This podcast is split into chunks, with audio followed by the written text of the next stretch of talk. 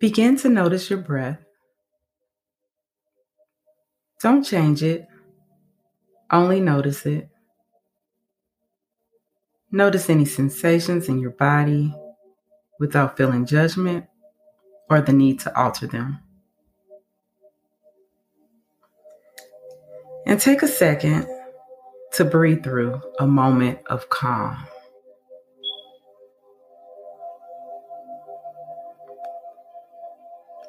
Now take an intentional deep breath in and exhale all the chaos. I'm SonJoria Sydnor, a yoga mama, your host, and owner of Our Family's Doing Yoga.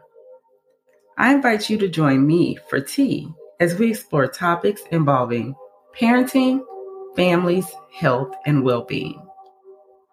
You can't pour from an empty cup, so prepare to fill yours. You're listening to Tea with a Yoga Mama. Hello, and welcome to today's episode of Tea with a Yoga Mama.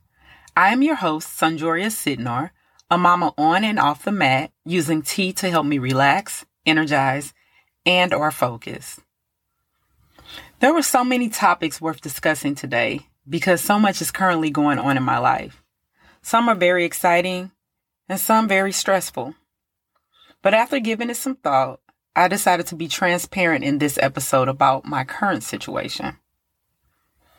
As I begin, I have no idea where this episode will go, yet my focus question is how do you show up for yourself in stressful times and or grieving periods? Let's begin with an update.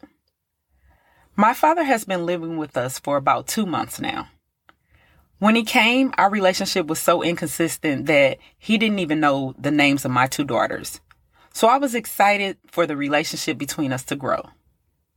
My dad has always been physically in my life, always expressed his love for me, but he wasn't available to father me on a real level, including emotionally.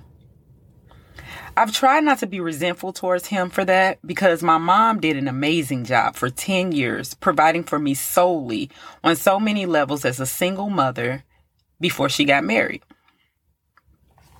Now, she was always kind and empathetic towards my dad, never speaking ill about him, and I know that it had to be overly frustrating doing so while raising a child alone. Now, fast forward to my adult years. My dad hasn't asked for much of me, nor have I of him until recently when he moved in. Things were going very well with the move. My kids, especially my daughters, were building a relationship with him, and it brought a smile to my face to hear them randomly playing with him. They'd serve him pretend food, put him in jail, sing and put on shows for him.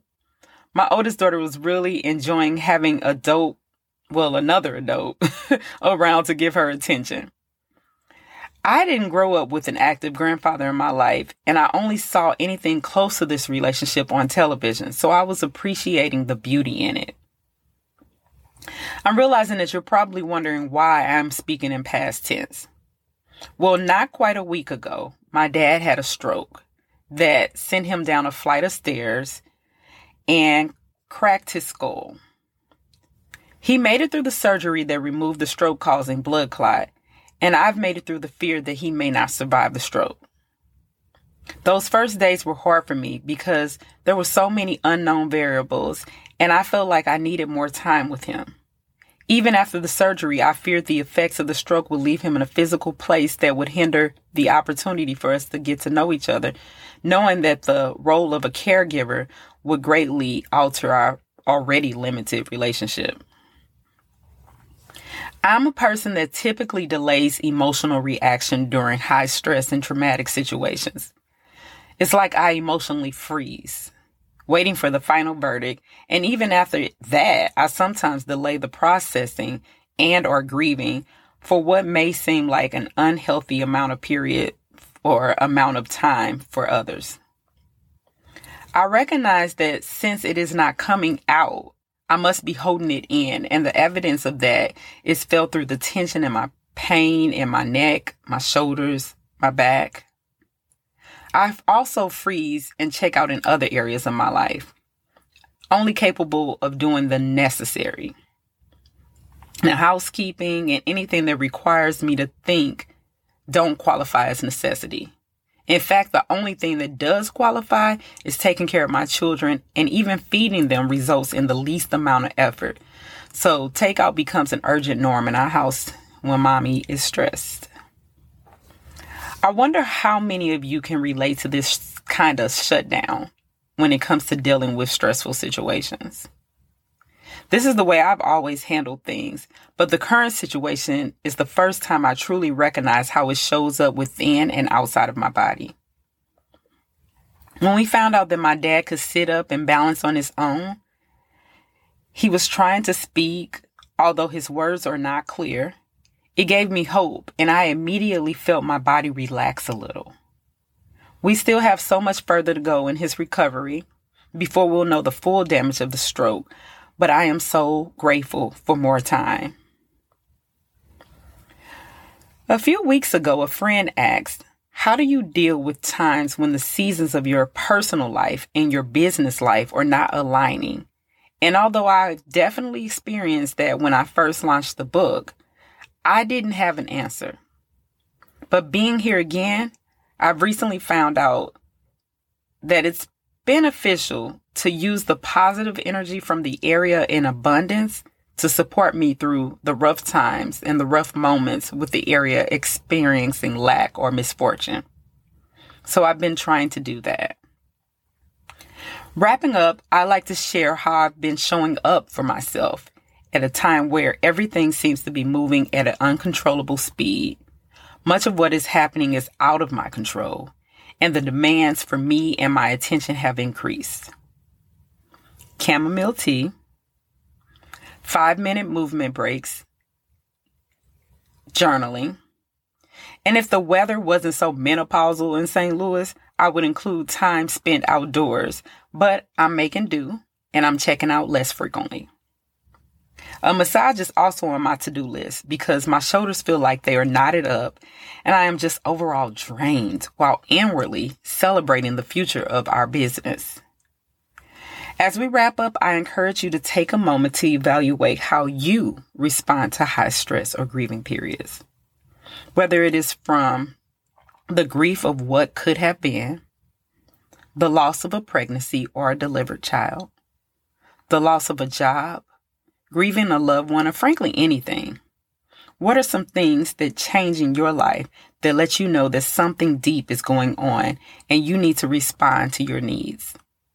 Mine would be increased isolation, decreased movement, and lots of takeout containers.